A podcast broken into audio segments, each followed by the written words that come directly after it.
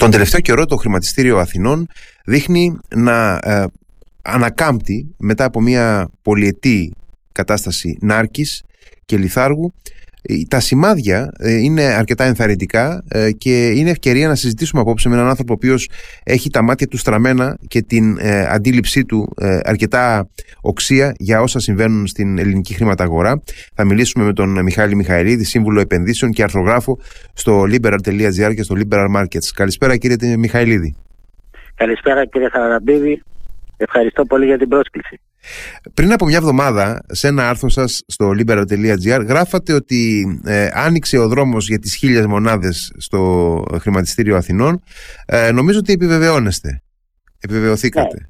Ναι. ναι, ναι, ναι. Η αλήθεια είναι ότι σήμερα πιάσαμε τις χίλιες μονάδες, αν και ο Γενικός Δείκτη δεν έκλεισε τελικά εκεί, έκλεισε μια ελαφρά υποχώρηση αλλά ο βασικός στόχος επιτεύχθη είναι, περισσότερο είναι ένα ψυχολογικό, ψυχολογικό φράγμα. που λέμε, ναι, ναι, ναι. Ναι, το τετραψήφιο που λέμε εμείς. Αυτά τα ψυχολογικά ε, όμως δουλεύουν, ε, έχουν σημασία στη, ε, δουλεύουν, στις επενδύσεις και στην οικονομία. Έτσι. Γιατί ακριβώς α, α, αποτυπώνουν την επενδυτική ψυχολογία. Ε, είναι, είναι ξέρεις, αυτό που ακούγεται κιόλας κλπ. Ε, για μας τους τεχνικούς ε, υπάρχουν άλλα σημεία πιο ενδιαφέροντα στην πορεία του Γενικού Δίκτυου, αλλά όμως είναι ένα σημαντικό ε, ψυχολογικό φράγμα, γιατί κυρίως είχαμε να, το, να δούμε αυτό το νούμερο από το Δεκέμβριο του 2014. Δηλαδή τότε με την αναγγελία της εκλογής του Προέδρου Δημοκρατίας από την κυβέρνηση Σαμαρά Βενιζέλου ε, και εν αναμονή της, των εκλογών που, γιατί δεν θα, δεν θα επιτύχανε ας πούμε, αυτή η πρόταση ε, φαίνεται ότι οι επενδυτές αποχώρησαν βιαίως τότε με, θυμάμαι μάλιστα η, την ημέρα εκείνη υποχώρησε ο δείκτης 9,5% μια από τις μεγαλύτερες πτώσεις που είχαμε ποτέ. Uh-huh. Και έκτοτε δεν είχαμε ξαναδεί τις χίλιες μονάδες. Περάσαμε πολλά χρόνια, είναι 8 χρόνια πια, 97 μήνες για την ακρίβεια και φαίνεται ότι με όλες αυτές τις εργασίες που έγιναν όλα αυτά τα χρόνια, ε, αλλαγές κυβερνήσεων, αλλαγές πολιτικών, οτιδήποτε, ε, φαίνεται ότι αρχίζουμε να επανερχόμαστε σε μια κανονικότητα και χρηματιστηριακή πλέον. Ισχύει αυτό που λένε κάποιοι ότι ε, ήρθε ο καιρός και η ελληνική χρηματαγορά να αφήσει πίσω της την κρίση; Ε, ναι, ισχύει ως ένα βαθμό ναι, ε, διότι η ελληνική χρηματαγορά είναι μια μικρή χρηματαγορά, σχετικά ρηχή. Τα μεγάλα, πολλά μεγάλα κεφάλαια είχαν αποχωρήσει δεδομένων των συνθήκων και ειδικά μετά ε, την ε, έλευση της πανδημίας και του, ε, του ενεργειακού κλπ. Ε, διότι είναι μια, είμαστε μια μικρή χώρα, με το 2% της οικονομίας της Ευρωζώνης. Βρισκόμαστε στις ε, αναδυόμενες αγορές, όχι στις ανεπτυγμένες και όλα αυτά, ξέρετε, τα κεφάλαια στρέφουν λίγο το βλέμμα τους αλλου Ε, φαίνεται όμως ότι αρχίζει και δημιουργείται ένα μείγμα αισιοδοξίας να το πω έτσι, το οποίο προέρχεται είτε και μάλλον από τους αριθμοδείχτες που παρουσιάζει πια η ελληνική οικονομία, δηλαδή τα μακροοικονομικά της, ε, και υπάρχει και μια πολιτική σταθερότητα παρότι την ανησυχία λόγω των εκλογών που ξαναβλέπουν την ελληνική αγορά. Ε, γι' αυτό το λόγο είμαστε και μόνο ένα σκαλί κάτω από την επενδυτική βαθμίδα, που και αυτό είναι ένας στόχος εθνικός πλέον ε, για το επόμενο διάστημα. Να ρωτήσω... Ναι, ναι, ναι, όχι, ολοκληρώστε και θα, θα, θα, θα, πω αυτό που θέλω. Όχι, όχι, επομένως βρισκόμαστε σε μια μεταβατική ε, κατά την οποία ε, οι επενδυτές, ειδικά το smart money που λέμε, δηλαδή ξένοι μεγάλοι επενδυτές, ε, έχουν ήδη αρχίσει να παίρνουν θέσεις. Αυτό είναι εμφανές γιατί υπάρχει και αύξηση του όγκου Δηλαδή κατά τη φετινή χρονιά από το Γενάρη, από την αρχή του χρόνου, ε, ο όγκος συναλλαγών έχει διπλασιαστεί. Χωρίς να σημαίνει ότι είναι πολύ μεγάλος, αλλά έχει διπλασιαστεί από το μέσο περίπου όγκο που είχαμε το προηγούμενο διάστημα. Επομένως ε, φαίνεται ότι υπάρχουν ε, κυρίως επενδυτικές δυνάμεις, ξένες και θεσμικές, που αρχίζουν να μας κοιτάνε ε, παρά, έχουμε μπροστά το, παρά το γεγονός ότι έχουμε μπροστά τη, την εκλογική αβεβαιότητα. Μπράβο. Εκεί ήθελα να καταλήξω, γιατί ε, θα ήθελα να μας βοηθήσετε να καταλάβουμε λίγο και την, ε, όχι την ψυχολογία, αλλά τη λογική με την οποία λειτουργούν οι άνθρωποι αυτοί οι οποίοι αποφασίζουν τη ροή κεφαλαίων, εν πάση περιπτώσει, έστω και σε μια μικρή χρηματογορά όπως είναι η δική ναι. μας. Ε, έχουμε μπροστά μας την ε, διπλή, κατά πάσα πιθανότητα, εκλογική αναμέτρηση ανάμεσα στην Άνοιξη και το καλοκαίρι κάπου εκεί πέρα. Ε, αυτό από μόνο του δημιουργεί μια πολιτική αβεβαιότητα. Δεν θα πω αστάθεια, αλλά εν πάση πολιτική αβεβαιότητα τουλάχιστον σε ένα βαθμό. Από την άλλη, ε, έχει σημασία να, να δούμε ποια είναι τα σημάδια, τα, τα δημοσιονομικά σημάδια της ελληνικής οικονομίας που παρατηρούν οι άνθρωποι αυτοί και βλέπουν ότι ε, εδώ υπάρχει κάτι θετικό, υπάρχει κάτι ελπιδοφόρο. Γιατί ε, περάσαμε και μια πολύ δύσκολη περίοδο με τον COVID, με την αγορά να κλείνει, με τη, τα νοικοκυριά και τις επιχειρήσεις να χρειάζονται ενεργή στήριξη ε, και συνεχίζουμε λόγω του ενεργειακού κόστους κλπ. Να, να υπάρχει μια αιμοδότηση της ε, κοινωνίας σε, διάφορες, σε διάφορες πτυχές της και αυτό φυσικά έχει και δημοσιονομικό κόστος. Ακριβώς, ακριβώς. Λοιπόν, ας τα πάρουμε από την αρχή λίγο. Οπωσδήποτε κάθε εκλογική διαδικασία σε, και σε άλλες χώρες ε, ε, είναι προϊόν ανησυχίας όχι τόσο για αστάθεια όσο για το τι θα γίνει, ποιος θα βγει, όλα αυτά. Ε, όπως λέμε εδώ και στην Ελλάδα ε, οι κυβερνώντες, οι εκάστοτε ε, αφήνουν τα μολύβια κλπ. Αυτό είναι, αυτά είναι γνωστά της φάση, ας πούμε, σε όλο το, και, και τους επενδυτές τους μεγάλους. Ε, η αλήθεια είναι ότι ε, δεν θεωρούν ότι μπορεί να υπάρχει ένα τέτοιο αποτέλεσμα που να ανατρέψει την, το μεταρρυθμιστικό ποτάμι που ξεκίνησε ή τη μεταρρυθμιστική κίνηση που έχει ξεκινήσει ε, διότι ακόμα και η αντιπολίτευση σημερινή ο ΣΥΡΙΖΑ έχει κυβερνήσει, έχει επαν, επανήλθει όταν κυβέρνησε από ένα σημείο και μετά σε επιταγές ας πούμε μνημονιακές τότε κλπ. Επομένως δεν θεωρούν ότι είναι πιθανό να υπάρξει μεγάλο πρόβλημα. Δεν θεωρούν ότι υφίσταται κάποιος συστημικός κίνδυνος δηλαδή. Ακριβώς, ακριβώς. Ε, πόσο μάλλον δε όταν εάν ε, η κυβέρνηση που έχουμε ε, επανα, ε, επανεκλεγεί που έχει δώσει δείγματα ε, συνετά. θα τα πούμε αυτά τώρα, τι εννοώ. Ε, ε, κατά αυτούς τουλάχιστον Επομένως ε, δεν, δεν ανησυχούν ιδιαίτερα αλλά και δεν είναι εύκολο πρώτων εκλογών να μας ε, δώσουν το, τον ένα βαθμό που λείπει για την επενδυτική βαθμίδα. Το ένα να, να βγούμε το σκαλί Δεν το θεωρώ απίθανο, αλλά το θεωρώ πολύ δύσκολο πριν να ολοκληρωθούν οι εκλογές.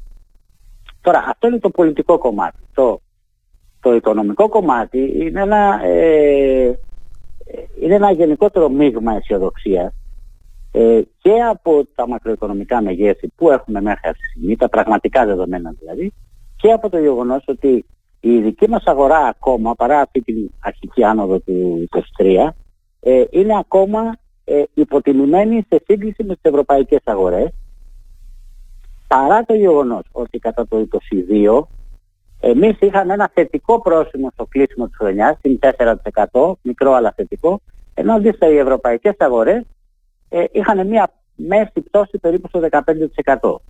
Πολύ σημαντική, πολύ σημαντική πτώση. Πολύ σημαντική. Παρά το γεγονός, λόγω του ενεργειακού κόστους κλπ. mm Παρά το γεγονός αυτό, εξακολουθούν να είμαστε βάσει των αριθμοδικτών ε, πιο υποτιμη, υποτιμημένοι σε σχέση με αυτούς και θεωρούμαστε και από τις πιο ελκυστικές ε, αγορές από τις αναδυόμενες στις οποίες ανήκουμε ε, καθότι ε, Είμαστε στο ευρώ, έτσι πολλές αναδυόμενες είναι εκτός ευρώ, είναι διάφορες χώρες, ε, οι οποίες έχουν, έχουν περιθώρια ανάπτυξης, αλλά δεν βρίσκονται σε ένα περιβάλλον ε, όπως είναι το περιβάλλον του ευρώ.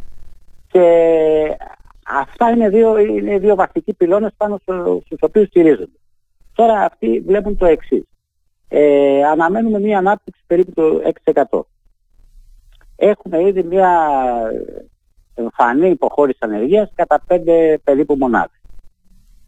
Και ταυτόχρονα και σε αυτά τα δύο ε, σοβαρά θέματα, γιατί είναι θέματα τα οποία σε, σε πάνε μπροστά, φαίνεται ότι προκύπτουν και ενθαρρυντικές εξελίξεις από τη μείωση των, των τιμών του φυσικού αερίου. Ε, διότι ο προπολογισμό στηρίχθηκε πάνω, ο ελληνικός, στηρίχθηκε πάνω σε μια τιμή γύρω στα 120-125 ευρώ ανά μεγαβατωρα ε, του φυσικού αερίου. Ε, η μέση τιμή του Γενάρη είναι γύρω στα 65-66 ευρώ ανά μεγαβατόρα. Εάν λοιπόν αυτό συνεχιστεί, σημαίνει ότι και ο πληθωρισμός θα μειωθεί πιο γρήγορα από ό,τι περιμέναμε και θα ενισχυθούν οι προοπτικές ανάπτυξης και θα διευρυνθεί ο δημοσιονομικός χώρος όχι μόνο σε εμάς και στι ε, οικονομίες της Ευρωζώνης. Ναι, και δεν, θα, δεν θα χρειάζεται να, να δαπανά το κράτος σημαντικά ποσά ή τόσο σημαντικά για τη στήριξη. Ακριβώς. Ναι, ναι. Η στήριξη θα, θα έρθει, δηλαδή ο προπολογισμός θα ελαφρυνθεί από ενδεχόμενη στήριξη που θα έπρεπε ας πούμε να, να δώσει στους πολίτες, κυρίως στους ευάλωτους. Ε, ε, και, το δημόσιο, και το δημόσιο χρέος ε, δεν επιβαρύνεται περαιτέρω, έτσι δεν έχει ανάγκη να, να, να δανειστεί.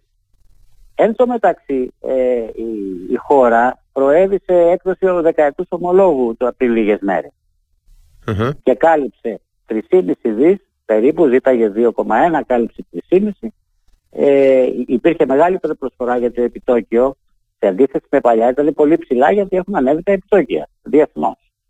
Ε, δεν, αφορά μόνο, δεν αφορά μόνο τα δικά μας ομόλογα αυτά. Τα δικά ναι. μας. Ναι, ναι. Τα δικά μας δεν αφορά μόνο τα δικά μας και τα δικά μας. Α πούμε, η Γερμανία έχει, είναι στο 2,3.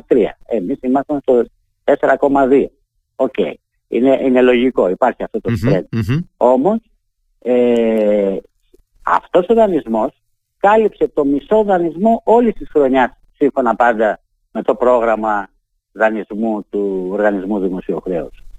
Και αυτό λοιπόν είναι ένα στοιχείο που μαζί με τα άλλα, ανάπτυξη, ανεργία, ε, πτώση του φυσικού αερίου που ελπίζουμε να συνεχιστεί γιατί και χειμώνα είναι καλός και στην Ευρώπη, ε, δημιουργούν ένα μείγμα αισιοδοξίας. Οπότε οι επενδυτές, ε, οι χρηματιστηριακοί επενδυτές, είναι γενικότερο οικονομικό το θέμα, αλλά οι χρηματιστηριακοί επενδυτές ε, προσβλέπουν πλέον σε μια πολύ καλύτερη πορεία μέσα στο 23. Δηλαδή και πορεία της οικονομίας που θα αποτυπωθεί βέβαια και μέσω του χρηματιστηρίου. Αυτοί προσπαθούν να προεξοφλήσουν μια καλύτερη ε, χρονια ε, ακόμα και από το 2022. Εάν ε, εν πάση περιπτώσει συνεχιστεί αυτή η πορεία και εάν ευοδοθούν οι ελπίδες και τα θετικά σενάρια τα οποία εν πάση περιπτώσει αυτή τη στιγμή εξηφαίνονται και μετά τις εκλογές του καλοκαιριού ε, είναι πιθανό να δούμε μια πολύ πιο αποφασιστική ροή κεφαλαίων στην ελληνική χρηματαγορά; Ναι, είναι, είναι, είναι πολύ πιθανό. Και αυτό γιατί, διότι ε, θα έχει ο, ο, ο πυλώνας αβεβαιότητας, ας πούμε έτσι, ο οποίος είναι οι εκλογές, έτσι, αν, εξαιρέσει, αν εξαιρέσει κανείς ότι το ενεργειακό παραμένει, ο πόλεμος δεν έχει τελειώσει. Αυτά είναι όμως διεθνή προβλήματα που προσπαθούν είτε οι κεντρικές τράπεζες είτε οι κυβερνήσεις να τα αντιμετωπίσουν με τον τρόπο που τα αντιμετωπίζουν, με την σύσφυξη της νομισματικής πολιτικής, οι κυβερνήσεις με την προσπάθεια στήριξης ας πούμε στους ευάλωτους ή στους, στους πολίτες γενικότερα. Ε, όμως ε, το θέμα είναι ότι για μας εδώ η, η αβεβαιότητα είναι και για αυτούς η αβεβαιότητα είναι οι εκλογές. Ε, μετά τις εκλογές ε, θα έχει διαμορφωθεί λοιπόν ε, μια καινούργια πραγματικότητα έτσι, ή θα ανανεωθεί η ήδη υπάρχουσα και επομένως για αυτούς θα είναι το κομβικό σημείο ώστε να εισέλθουν πλέον με μεγαλύτερη δύναμη. Και αυτό γιατί το λέω. Διότι εντάξει, ο πολλής κόσμος ακούει ότι ο εθνικός στόχος είναι η επενδυτική βαθμίδα κλπ. Η αλήθεια είναι ότι η ανάκτηση της επενδυτικής βαθμίδας που έχουμε χάσει από το 2009 ε, αναγκαστικά θα φέρει κεφάλαια. Δηλαδή όταν μια χώρα βρίσκεται στην επενδυτική βαθμίδα, γι' αυτό λέγεται και investment grade, η επενδυτική βαθμίδα, σημαίνει ότι πολλά κεφάλαια αναγκαστικά πρέπει ένα κομμάτι των επενδύσεών τους, ένα μικρό μέρος έστω επειδή είμαστε μικρή χώρα, να το επενδύσουν εδώ. Για μας όμως αυτό το μικρό κομμάτι για εκείνους είναι πολύ μεγάλο. Δηλαδή φανταστείτε ότι ε, εάν πρέπει να έρθει ε, ένα δολάριο ή ένα ευρώ για μια επένδυση τώρα, τότε θα έρθει 10. Είναι επί 10. Δηλαδή τέτοια, τέτοια είναι η ροή κεφαλαίων που προκύπτει όταν αλλάζει επίπεδο. Και επομένως ε, το πρώτο εξάμεινο του 2020 είναι πολύ σημαντικό και γιατί θα γίνουν οι εκλογές ε, και γιατί φαίνεται ότι θα ολοκληρωθεί και η, αυτή η συνεχής άνοδος των επιτοκίων ε, που, κάνουν και, και, που γίνεται και στην Αμερική και στην Ευρώπη ε, για να καταπολεμήσουν τον πληθωρισμό ο οποίος είναι πολύ ε, κατατρώει το διαθέσιμο εισόδημα. Έτσι είναι σαφές αυτό.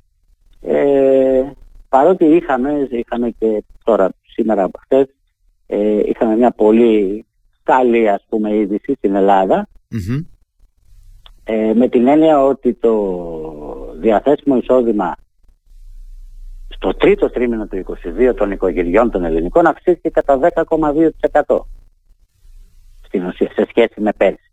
Που σημαίνει ότι κατά κάποιο τρόπο, αν υπολογίσουμε ότι ο πληθωρισμός περίπου το 22 είναι περίπου τόσος, γύρω στο 10%, κατά κάποιο τρόπο ε, καλύπτονται οι απώλειες που σίγουρα έχουν όλα τα νοικοκυριά έτσι, πιο πλούσια και λιγότερο... Ποιοι είναι οι λόγοι αυτής, ποιοι είναι οι λόγοι αυτής της ε, εισοδηματικής αύξησης; Οι λόγοι, οι λόγοι είναι ε, κυρίως ότι η χώρα είχε ανάπτυξη έτσι, και μεγάλη ανάπτυξη.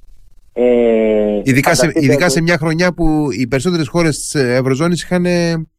Ε, Ακριβώς, είχαν τα προβλήματά τους. Ναι, ναι, ναι. ναι, εδώ, εδώ επειδή εμείς δεν στηριζόμαστε στη βιομηχανία, οπότε το ενεργειακό κόστος ε, επιβάρυνε μόνο τα εισοδήματα των οικοκυριών κυρίως, αλλά και κάποιων ενεργοβόλων βιομηχανικών που έχουμε. Αλλά ο τουρισμός που είναι το βαρύ πυροβολικό που λέμε σαν κλισέ, το λέμε αυτό, έτσι. Ναι, ναι, το ναι. βαρύ πυροβολικό της, της ελληνικής οικονομίας ε, γύρω στο 25% του ΑΕΠ σε, συνολικά, συνολικά μαζί με τα 100 τόσα επαγγέλματα τα οποία ε, είναι πέριξ του mm-hmm, ε, έδωσε μεγάλη όθηση. Καταλάβατε. Οπότε ε, αυτό η στήριξη που υπήρχε στα, στα, στο ενεργειακό ε, οι μειώσεις φόρων που είχαν ξεκινήσει από νωρίτερα οι οποίες όμως συνεχίστηκαν και το 2021 ε, μειώσεις ασφαλιστικών εισφορών, μειώσεις ένθια, ε, μειώσεις ε, του στο χώρο εισοδήματος, ο εισαγωγικός συντελεστής, όλα αυτά ε, οπωσδήποτε αυξάνουν το εισόδημα. Και, και η αύξηση του κατώτατου μισθού που θα έρθει και η επόμενη φορά τον Απρίλιο. Όλα αυτά συνηγορούν ότι δηλαδή το 10,2% ε, είναι ένα νούμερο πολύ καλό που τουλάχιστον παίρνει σε μια ισορροπία τις απώλειες των εισοδημάτων από τον πληθωρισμό, ο οποίος και αυτός ήταν γύρω στο 10%. Να φανταστείτε ότι στο επίπεδο 9 μήνου, γιατί μέχρι εκεί έχουμε στοιχεία, η άνοδος του εισοδήματος είναι 10 δις παραπάνω σε σχέση με το 19 που ήταν μια φυσιολογική χρονιά. Ακριβώς γιατί υπήρχε και η στήριξη κλπ. Ε, ε, είναι και αυτό ένα κομμάτι που, που, που, που βλέπουν οι ξένοι επενδυτές. Παρότι αυτό απασχολεί περισσότερο και εμάς σαν, σαν πολίτες ας πούμε και αυτής της χώρας. Ε, να ρωτήσω δύο ε, πράγματα που ε, μου έχουν κάνει εντύπωση από την πιο πρόσφατη αρθρογραφία σας γιατί παρακολουθώ αυτά που γράφετε ναι. και ε, καταρχάς να, να πάω στο πιο πρόσφατο από τα δύο ε, που έχει να κάνει με την ελληνική ε, χρηματαγορά που όπως γράφετε εμφανίζει χαρακτηριστικά bull market. Θέλετε να μας το, να μας το εξηγήσετε λίγο αυτό τι εννοούμε όταν λέμε bull market; Βεβαίως, βεβαίως. Bull market είναι bull και bear έτσι από το από τους αρκούδες και τους τάβρους, η αμερικάνικη έκδοση βέβαια που είναι διεθνής πλέον, ε, bull market είναι μια αγορά ανωδική. Okay. Έτσι, που είναι συνεχώς ανωδική. Α, ε, ανωδική αγορά, bull market, είναι μια αγορά που έχει, που χαρακτηρίζεται από αισιοδοξία, που χαρακτηρίζεται από προσδοκίες ότι ε, οι στιγμένες εταιρείες θα έχουν και πάλι εκ νέου δηλαδή καλά αποτελέσματα, θα συνεχίσουν δηλαδή την ανωδική της πορεία και αυξάνεται ταυτόχρονα και η εμπιστοσύνη των επενδυτών. Αυτά είναι τα τρία χαρακτηριστικά των ανωδικών αγορών, των bull market. Ε, Ναι, αυτό, δηλαδή, οπότε τι γίνεται, ανατροφοδοτείται η πεποίθηση των αισιόδοξων, γιατί κάνει και κάποιες διορθώσεις. η bull market, επειδή είναι συνεχώς αναλυτικές, κάνουν και κάποιες βίαιες διορθώσεις, κυρίως τεχνικού χαρακτήρα, ώστε να εξαερώνεται το σύστημα. Δηλαδή κάποιος λέει, α, για, να αποφευθεί, για να αποφευθεί η πιθανότητα μιας φούσκας δηλαδή. Ε, όχι μόνο γι' αυτό, αλλά γιατί πολλοί επενδυτές αισθάνονται την ανάγκη όταν βγάλουν ένα καλό κέρδος σε ένα γρήγορο σχετικά διάστημα, πουλάνε. Αλλά τι γίνεται, επειδή υπάρχει, προϋπάρχει η αισιοδοξία και η εμπιστοσύνη και η προσδοκία, κάποιοι άλλοι; Ή επανέρχονται οι ίδιοι που πούλησαν, διότι σου λέει, Α, δεν πέφτει τόσο ώστε να γίνει πιο ελκυστική η τιμή να ξαναπάρω. Εφόσον δεν πέφτει, εγώ θα μείνω απ' εξω Αυτό το, αυτή η αίσθηση που έχει ένας επενδυτής, ακόμα και μεγάλος, ότι θα μείνει απ' έξω από μια νοσική πράξη, τον κάνει να επανατοποθετείται. Έτσι. Επομένως, ε, αυτό ε, είναι το που, που ανατροφοδοτεί την ανωδική κίνηση. Οπότε η αγορά ε, αποκτά χαρακτηριστικά bull market κατά αυτόν τον τρόπο. Δηλαδή παίρνει μια τάση, ας το πούμε έτσι. Δημιουργεί ένα θετικό σπιράλ, δηλαδή ένα ανωδικό σπιράλ. Ακριβώς. Είναι μια τάση η οποία δύσκολα ανατρέπεται. Δηλαδή πρέπει να γίνει κάτι πλέον το οποίο θα είναι πολύ εξαρτημένο. Πώ είχαμε την πανδημία, πώ είχαμε μετά τον πολεμο ε, ή, εδώ, ή εδώ ή σε ένα περιβάλλον χώρας να γίνει κάτι πολύ σοβαρό, ας πούμε, ε, πολιτικό ή οικονομικό, κάτι πάρα πολύ σοβαρό, να ανακόψει αυτή την τάση. Διαφορετικά, υπό φυσιολογικέ συνθήκες, δύσκολα ανακόψεται. Το ίδιο συμβαίνει και στις πτώσεις. Είδατε ότι από το 2011 που είχαμε τα προβλήματά μας, που ε, υπήρξαν τα μνημόνια, που, που υπήρχε αποεπένδυση, γενικότερη αποεπένδυση από τη χώρα, ε, επόμενος περικοπές ε, συντάξεων, μισθών κλπ. Ε, η πτώση ήταν συνεχής. Δηλαδή ξεκινήσαμε από τις 2.300 μονάδες το, το 2007 και φτάσαμε στις 420 του 2017, αν δεν κάνω λάθος, ή 10.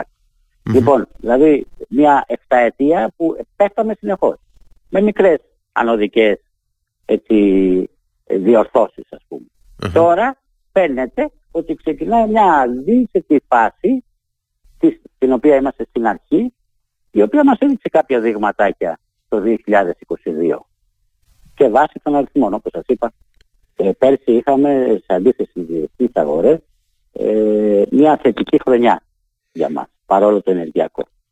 Ε, αυτά είναι τα χαρακτηριστικά τα μπουλ και ε, ε, οπωσδήποτε φαίνονται, αρχίζουν να φαίνονται. Θα δούμε πώς θα πάει και με mm-hmm. τις εκλογές φυσικά μέχρι τότε. Mm-hmm. Δεν νομίζω ότι αργούν. Το δεύτερο. Α, έτσι λέτε. Ε, γιατί εγώ νομίζω ότι, ναι. ότι πάμε για Μάιο. Ε, αυτή την αίσθηση έχω, αλλά δεν ξέρω. Ε, κοιτάξτε, Μάιος, ε, θα σας πω τώρα την προσωπική μου εκτίμηση. Αυτό είναι μια προσωπική εκτίμηση. Ναι. Ε, εφόσον ε, ο Ερντογάν ε, έβαλε τη 14η Μαΐου στην ημέρα των εκλογών, έτσι από τη στιγμή εκείνη, ε, νομίζω ότι πιθανόν να έχουμε και εμείς τις δεύτερες εκλογές. Α, τις δεύτερες λέτε εσείς να έχουμε εκεί. Τις δεύτερες λέω, ώστε να συμπέσουμε και να μην υπάρχει αυτός ο, ο φόβος που ε, λέμε ότι μεταξύ των δύο εκλογών μας, ε, της πρώτης και της δεύτερης, αφόσον το θεωρούμε σχεδόν δεδομένο, ε, να μην υπάρχει κάποια, να υπάρχει και εκεί προεκλογική περίοδος ε, έντονη, ώστε να μην υπάρχει χώρος για δράσεις έτσι, uh-huh. που, δε, που θα ενοχλούσαν. Για να δούμε, ε, γιατί θα έχουμε, θα, έχουμε και δύο μέρες το, θα, θα έχουμε και δύο μέρες εδώ το Πρωθυπουργό τώρα, αύριο και μεθαύριο και θα, θα πει πολλά, να δούμε αν θα, θα εκμεεύσει ε, κάποιος ναι, ναι. και κάτι περισσότερο για την ημερομηνία των εκλογών. Θα έρθει εκεί και κάτι παραπάνω θα, θα, μάθουμε. θα μάθουμε κάτι παραπάνω. Ε. Ελπίζω, για να δούμε. Αλλά εκεί το, εκεί το βλέπω. Εν τω μεταξύ, εδώ να σας πω το περίεργο, ε, εάν γίνει αυτό το σενάριο, mm-hmm. δηλαδή που λένε τουλάχιστον δημοσιογραφικά κλπ. 9 Απριλίου με 14 Μαΐου, ανάμεσα σε αυτό το, μέσα σε αυτό το διάστημα, ε, στις 21 Απριλίου έχει μία αξιολόγηση προγραμματισμένη ο S&P. Μία από τις δύο εταιρείες δηλαδή που μας έχει ένα σκαλί κατά την επενδυτική Και το ερώτημα είναι, γιατί θα γνωρίζει το αποτέλεσμα των πρώτων εκλογών, τι θα πράξει. Ναι. Καταλάβατε, 21 Απριλίου. Ε, ε, δεν πιστεύω ότι μπορεί να μας τη δώσει εφόσον δεν θα έχει το τελικό και το αποτέλεσμα των mm-hmm. δεύτερων ναι, εκλογών. Ναι, είναι πολύ αλλά λογικό. Είναι, έχει ένα ενδιαφέρον. Πολύ λογικό. Γιατί θα γνωρίζει το αποτέλεσμα των πρώτων. Εάν πούμε ότι εξαρτάται από αυτό η αξιολόγηση του. Το δεύτερο, mm-hmm. Το δεύτερο ναι. στοιχείο που ήθελα να ρωτήσω και έχει σχέση και με τη συζήτηση που κάναμε πριν ε, για την γερμανική πολιτική. Ε, διάβασα πριν από λίγες μέρες ένα άρθρο σας σε σχέση με την ε, γερμανική οικονομία, τη γερμανική κυβέρνηση μάλλον, γιατί είναι πιο πολύ πολιτικό το θέμα, ότι προωθεί, ναι. ότι θα, θα επιθυμούσε τώρα την έκδοση ευρωομολόγου. Γιατί για όσους δεν το έχουν παρακολουθήσει πάρα πολύ, ήταν κυρίως οι χώρες του Ευρωπαϊκού Νότου οι επισπεύδουσες μιας τέτοιας ενέργειας, δηλαδή της έκδοσης ενός ευρωομολόγου για χρόνια. Από, τη, από τα χρόνια ήδη που είχαν τεθεί σε εφαρμογή τα μνημόνια πριν από 10 ναι, χρόνια δηλαδή περίπου η, και η Ελλάδα και η Ισπανία ζητούσαν ευρωομόλογα και η Γερμανία μαζί με κάποιες άλλες χώρες βέβαια των τριών α όπως λέγαμε τότε ήταν οι στεναρά αντιτιθέμενες ε, χώρες ε, της Ευρωπαϊκής Ένωσης, της Ευρωζώνης μάλλον απέναντι σε αυτό το ναι. ενδεχόμενο. Τώρα τι ναι, έχει αλλάξει ξαφνικά και, η Γερμανία θέλει; Να σας πω, αυτό είναι περισσότερο μια, ε, μια συζήτηση. Δηλαδή από τη μια το λένε, από την άλλη βγήκε ο Σόλτς μετά και είπε μάλλον όχι κλπ. Υπάρχει όμως μια συζήτηση πάνω σε ένα πραγματικό δεδομένο. Το δεδομένο ότι οι Ηνωμένες Πολιτείες ε, ψήφισαν ένα νόμο λεγόμενο IRA, ένα νόμο για τη μείωση του πληθωρισμου ο οποίος ε, θα είναι αξίας, ε, θα, θα δώσει 738 δισεκατομμύρια με τα μισά από αυτά να προορίζονται για τη χρηματοδότηση της ενεργειακής μετάβασης. Αυτά είναι κίνητρα ε, υπέρ των καταναλωτών και για την αγορά του αυτοκινήτου, του ηλεκτρικού κυρίως κλπ. Εκεί λοιπόν η Γερμανία ε, φοβάται ότι η αυτοκινητοβιομηχανία της ενδεχομένως θα έχει έναν αθέμητο ανταγωνισμό τη στιγμή που δίνεται τέτοιο boost από το, από το λευκό οίκο στην αγορά αυτή και ε, ε πρέπει να έχει και, και η ίδια τη δυνατότητα να, να ανταγωνιστεί και γιατί αυτό και η βιομηχανία είναι γνωστό ότι είναι πανίσχυρη, να ανταγωνιστεί αυτό το, αυτά τα δεδομένα τα καινούργια. Επομένως, ε, γι' αυτό συζητήτω, όπως θα είδατε άλλωστε και οι Γερμανοί ε, παρέκαμψαν μέσα στην πανδημία και μέσα, στη, και μέσα στην ενεργειακή κρίση πολλά από τα στερεότυπα τα παλαιότερα δώσαν 200 δις ενίσχυσης. Ναι, μέχρι ανθρακοριχεία ε, έχουν ανοίξει, εντάξει. Ναι. Ανθρακοριχεία, ε, στην, ε, στις, ε, στην, ε, στους εξοπλισμούς άνοιξε το πεδίο. Δηλαδή είδατε ότι ε, έχουν και αυτοί προσαρμοστεί πολλές φορές έτσι, ε, σε κάποια δεδομένα. Γι' αυτό συζητείται πολύ έντονα στους κόλπους της Ευρωπαϊκής Ένωσης και της Γερμανίας αυτό το θέμα. Δηλαδή ότι ε, ενδεχομένως αναζητηθεί ένας τρόπος ώστε οι Γερμανοί να μπορέσουν να αντιμετωπίσουν τον ανταγωνισμό της Αμερικής κυρίως ε, και στην ενεργειακή μετάβαση αλλά και σε αυτό το κομμάτι της ε, αυτοκινητοβιομηχανίας.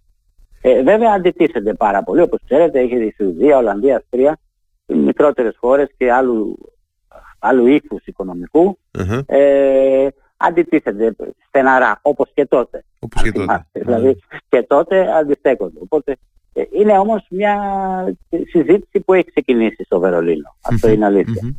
Έχει, έχει το δικό του ενδιαφέρον αυτό από μόνο του. Ε, ναι, ναι, το παρακολουθούμε. Δεν, δεν είναι ναι. και εύκολα. Οι Γερμανοί δεν είναι ευέλικτοι σε πολλά ναι, βέβαια, ναι, ναι, Αν και έδειξαν όμως και με το Ταμείο Ανάκαμψης και με, του, και με την χρηματοδότηση του, του δικού τους προπολογισμού έδειξαν, έδειξαν μια διαφοροποίηση σε σχέση με το παρελθόν. Είδαμε, θα το δούμε. Ε, κλείνοντας να πω ότι ε, έχω διαβάσει κατά καιρούς πιο πολύ όχι αναλύσεις ε, ειδικευμένων ανθρώπων όπως εσείς ε, αλλά περισσότερο άρθρα ε, ανθρώπων που ωστόσο παρακολουθούν την επικαιρότητα πολύ στενά και, την, ναι. και την οικονομική επικαιρότητα και έχω δει να εκφράζεται ένας φόβος τα τελευταία δύο-τρία χρόνια που και η ελληνική κυβέρνηση όπως οι περισσότερες βρέθηκε στην ανάγκη να στηρίξει ενεργά ε, το εισόδημα των οικοκυριών, ε, την επιβίωση των επιχειρήσεων λόγω του COVID αρχικά, λόγω του ενεργειακού κόστου στη συνέχεια και να αναπτύσσεται και μια επιδοματική πολιτική σε διάφορες ε, εκφάνσεις εν πάση περιπτώσει. Έχω δει λοιπόν να διατυπώνεται μια ανησυχία, ένας φόβος ότι αυτά τα φαινόμενα, αυτή η πολιτική ενδεχομένως να μας οδηγήσει σε μια ε, υποτροπή του δημόσιου χρέους ε, και να έχουμε μια αρνητική διάσταση, δηλαδή να οδηγηθούμε ξανά σε μια χρεοκοπία πάρα πολύ σύντομα. Ναι. Εσείς πώς, ναι, πώς βλέπετε αυτή τη... Ναι, θα σας πω, θα σας πω. Ε, καταρχάς το πρόβλημα είναι ε, τι κάνει μια και, και κατ' όνομα ή και κατ' ουσίαν μια φιλελεύθερη κυβέρνηση, οποιαδήποτε, τι κάνει σε τέτοιες περιπτώσεις ε, έκτακτες όπως είναι η πανδημία, όπως είναι το ενεργειακό κόστος. Ε, η αλήθεια είναι ότι δεν μπορεί να αφήσεις πίσω ένα μεγάλο κομμάτι της κοινωνίας. Πρέπει δηλαδή να, να κάνεις μια πολιτική τέτοια που να πάρει μαζί της, να φέρει μαζί της και τους πιο ευάλωτους και τους πιο αδύναμους. Δεν μπορεί να τους αφήσεις πίσω. Και τώρα είχαμε σοβαρά προβλήματα όλες οι χώρες της Ευρώπης. Άρα κάναμε μια επιδοματική πολιτική που φυσικά κάνανε και οι άλλοι με διαφορετικά χαρακτηριστικά κάθε χώρα, ανάλογα τη χώρα. Αλλά ε, εγώ τη θεωρούσα προσωπικά, τη θεωρώ απαραίτητη. Γιατί, Γιατί θα δείτε ότι δεν υπήρξε τόσο επιδοματική πολιτική. Κάποια κρεφνή φιλελεύθερη λένε αυτό είναι επιδοματική πολιτική. Όμως στηρίχθηκαν και νοικοκυριά και επιχειρήσεις στην περίοδο της ε, πανδημίας που δεν κυκλοφορούσε τίποτα για να μπορέσουν να επιζήσουν την επόμενη μέρα. Επομένως, ε, λέμε δεν, ε, δεν εμπίπτει, αν δεν εμπίπτει δηλαδή μια επιδοματική πολιτική σε, σε στυλ στο προεκλογικό μανδύα ότι δίνουμε, δίνουμε, δίνουμε και ψηφίσουμε ε, είναι διαφορετικό από το να δώσεις για να κρατήσεις ζωντανό ένα νοικοκυριό, μια επιχείρηση. Και βέβαια, ε, όταν υποτίθεται ότι επέλθει ισορροπία, πρέπει και να σταματήσει αυτή η επιδοματική πολιτική. Αυτό και στον προπολογισμό φέτος ε, έχουμε προπολογίσει πρωτογενέ πλεόνασμα, μέσα και πολύ Δηλαδή δεν έχουμε άλλα περιθώρια, παρότι δημιουργούνται περιθώρια λόγω του φυσικού αερίου που είπαμε πριν, ναι, ναι. έχει πέσει πάρα πολύ και δημιουργεί ένα χώρο. Ε, εάν, εάν πάει σε όλη τη χρονιά έτσι, θα δημιουργηθεί ένας χώρος ε, 700 δις περίπου. 700 ε, εκατομμύρια. 700 ναι, εκατομμύρια. Επομένως, είναι ένα δις που υπάρχει ένα μαξιλάρι που το έχουν σε περίπτωση που, ε, σε περίπτωση που ε, συνέχιζαν οι τιμές του φυσικού αερίου όπως είχαν προπολογιστεί, στο γύρω σε 130, οπότε θα έπρεπε να συνεχιστεί και η, η ενεργειακή στήριξη. Τώρα όσον αφορά το χρέος, το χρέος είναι ένα πρόβλημα βέβαια, πάντα για μας, γιατί έχουμε το ψηλότερο uh-huh. έτσι, από όλη την Ευρώπη παραμένει, αλλά τι γίνεται; Και λόγω της ανάπτυξης και λόγω του πληθωρισμού ο σωστό του ΑΕΠ του χρέους έχει μειωθεί και τίνει να μειωθεί έτσι περαιτέρω. Δηλαδή το 2024 θα είμαστε γύρω στο 160. Ενώ πριν από τρία χρόνια είμαστε γύρω στο 230 του ΑΕΠ ως το χρέος. Επομένως τι θέλει το χρέος, θέλει την αύξηση του αριθμητή, δηλαδή θέλει, του παραμαστή, θέλει δηλαδή να ανεβαίνει η ανάπτυξη. Όταν ανεβαίνει η ανάπτυξη, τότε ε, το χρέος γιατί δημιουργείς, δημιουργείς πλούτο. Επομένως μπορείς και να χρηματοδοτήσεις τις ανάγκες σου και να μην δανειστείς με υψηλά επιτόκια γιατί μόλις έχεις το πρόβλημα στο χρέος πετάγονται τα επιτόκια στο Θεό. Ε, επομένως προς το παρόν δεν υπάρχει τέτοιο θέμα ίσα ίσα ότι δεν ανησυχούν για το χρέος μας οι ξένοι και αυτοί που κάνουν τις εκθέσεις κλπ. Και, και για ένα άλλο πρόσθετο λόγο. Διότι έχουμε ρυθμίσει το χρέος μας για 20 χρόνια με ένα μέσο επιτόκιο 1,5% το παλιότερο, ξέρετε. Ναι, ναι, ναι. Λοιπόν, αυτό είναι πολύ ένα ανταγωνιστικό πλεονέκτημα σε σχέση... Μέσω του ESM τώρα μιλάμε, έτσι, μέσω του ESM. Ναι, ναι, ναι, ναι, ναι. Αυτό λοιπόν, φανταστείτε ότι ε, αυτή τη στιγμή με την Ιταλία είμαστε περίπου, παίζουμε πάνω κάτω στα ίδια, στο ίδιο, στην ίδια απόδοση του δεκαετούς ομολόγου, παίζει το 4, λίγο πάνω, λίγο κάτω, ενώ η Ιταλία και είναι στην επενδυτική βαθμίδα και έχει λιγότερο χρέος από εμάς. Και είναι και, μια, είναι, και είναι και μια σοβαρά μεγαλύτερη ναι, οικονομία, έτσι. Ναι, Δεν υπάρχει ακριβώς. σύγκριση. Ναι. Ε, γι' αυτό το λόγο όμως είμαστε, γιατί και εκεί είχαν τις εκλογές, αν θυμάστε, με τη Μελώνη, τη ναι, ναι, ναι, ναι.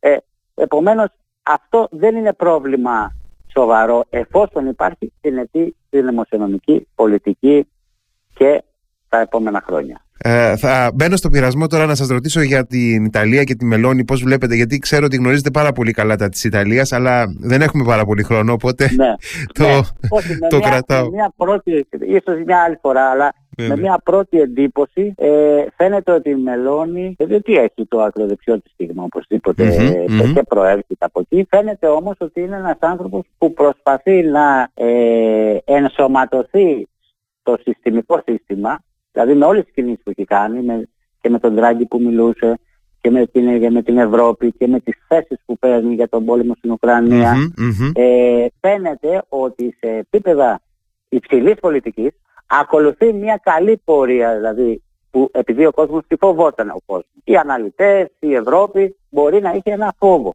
Δηλαδή έχει έρθει σε ένα επίπεδο που προσπαθεί να, να ενσωματωθεί και να αφήσει τις ακρότητες. Βέβαια, μένει να δούμε αν και στα κοινωνικά θέματα, τα θέματα, ξέρετε, που είναι σαφώς πιο συντηρητικοί από άλλες ελεύθερες αν και εκεί θα κάνει μια στροφή. Όμως σε βασικά ζητήματα ε, φαίνεται ότι έχει κάνει μια στροφή πιο κεντρώα, ας το πούμε σε εισαγωγικά. Έτσι. μένει όμως να τη δούμε. Γιατί είναι λίγους μήνες και ε, ναι, πρέπει ναι. να το δούμε. Την παρακολουθούμε.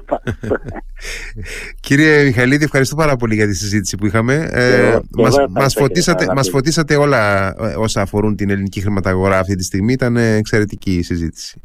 Ευχαριστώ πάρα πολύ. Ευχαριστώ να είστε καλά. Καλό σας βράδυ. Και εγώ καλό βράδυ να είστε καλά. Να είστε καλά.